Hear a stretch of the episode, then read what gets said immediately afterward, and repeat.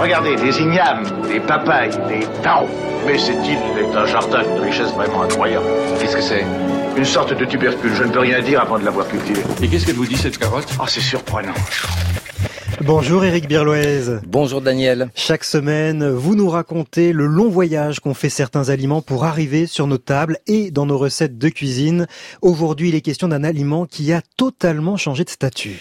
Et eh oui, c'était au départ une denrée de très grand luxe à usage exclusivement médical et c'est devenu de nos jours un ingrédient quotidien banal, excessivement bon marché, mais dont la consommation n'est plus encouragé du tout, mais au contraire pointé du doigt par le corps médical. Je veux parler du sucre. Alors depuis quand les hommes mangent-ils du sucre? Les hommes n'ont pas toujours connu le sucre, mais depuis la préhistoire, ils ont recherché avec avidité le goût du sucre. Dès notre naissance, nous sommes spontanément attirés par la saveur sucrée. Pourquoi? Parce qu'elle est le signe de la présence dans un aliment d'une énergie immédiatement utilisable par le cerveau.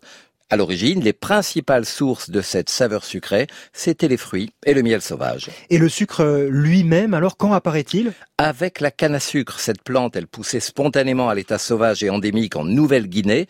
Les habitants de cette grande île avaient l'habitude de mâchonner des tiges de canne à sucre et puis ils ont décidé de la cultiver, mais tout en continuant à la mâchonner. En fait, c'est en Inde, aux alentours du IVe siècle avant Jésus-Christ, que sont mises au point les premières techniques de fabrication du sucre. On broie les cannes pour en extraire le jus, que l'on fait ensuite chauffer. En refroidissant, ce jus cristallise naturellement. Au produit final qu'ils obtiennent, les Indiens donnent le nom de sarkara, qui en sanskrit signifie grain de sable et d'où dérive notre mot sucre. Et les Français et plus généralement les Européens, quand commencent-ils à se régaler de ces grains de sable sucrés? Mais en fait, beaucoup plus tard, au 7e siècle, les Arabes devenus musulmans découvrent en Perse des plantations de canne à sucre. Et à partir de ce moment, le sucre va se diffuser dans le sillage des conquêtes de l'islam. Au 11e siècle, la canne est cultivée, entre autres régions, dans le sud de l'Espagne, en Sicile, à Chypre, en Crète, mais les surfaces cultivées restent limitées et le sucre produit n'est pas exporté. Et c'est la raison pour laquelle, à la fin du XIe siècle encore, l'Europe ne consomme toujours pas de sucre. Mais les choses vont bien changer. Hein, oui, avec les croisades. En eh Terre Sainte, les chrétiens découvrent les plantations de canne et du sucre commence à être exporté vers l'Europe, mais alors à un prix exorbitant. Et c'est pourquoi on réserve son usage aux seuls malades et convalescents. On pense qu'une denrée aussi rare et précieuse ne peut avoir que des effets bénéfiques sur la santé. Et le sucre est donc euh, d'abord considéré comme un médicament alors Oui, absolument. Et puis très progressivement, il commence à être consommé par les bien portants, mais uniquement par les ultra riches. À la fin du Moyen Âge, les élites sociales se mettent à grignoter des épices de chanvre. Ce sont des petites billes de sucre qui renferment en leur cœur un fragment de gingembre, cannelle, clou de girofle ou noix de muscade.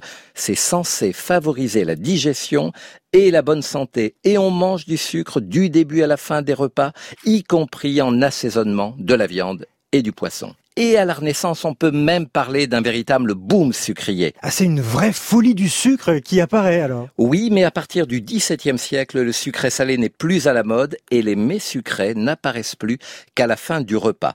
Le sucre employé, c'est toujours exclusivement du sucre de canne. Mais en 1806, grande révolution, Napoléon Ier instaure le blocus continental. Le but, c'est d'asphyxier économiquement les Anglais en les empêchant de vendre leurs marchandises aux autres pays européens.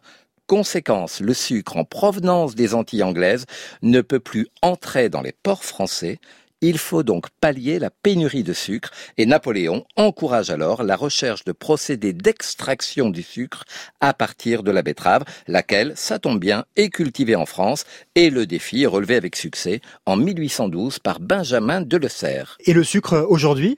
Aujourd'hui, 80% du sucre produit dans le monde est extrait de la canne, 20% de la betterave. La France, c'est le premier producteur mondial de sucre de betterave. En 2018, elle était aussi le premier producteur européen tout type de sucre confondu, et le neuvième producteur mondial. Le leader, c'est le Brésil devant l'Inde. Et pour finir, alors vous avez choisi une recette sucrée, j'imagine? Oui, mais alors quitte à encourir les foudres de la faculté, je propose cette recette qui figure dans un livre de cuisine catalan publié en 1520, recette dont le titre est pâté de sucre fin.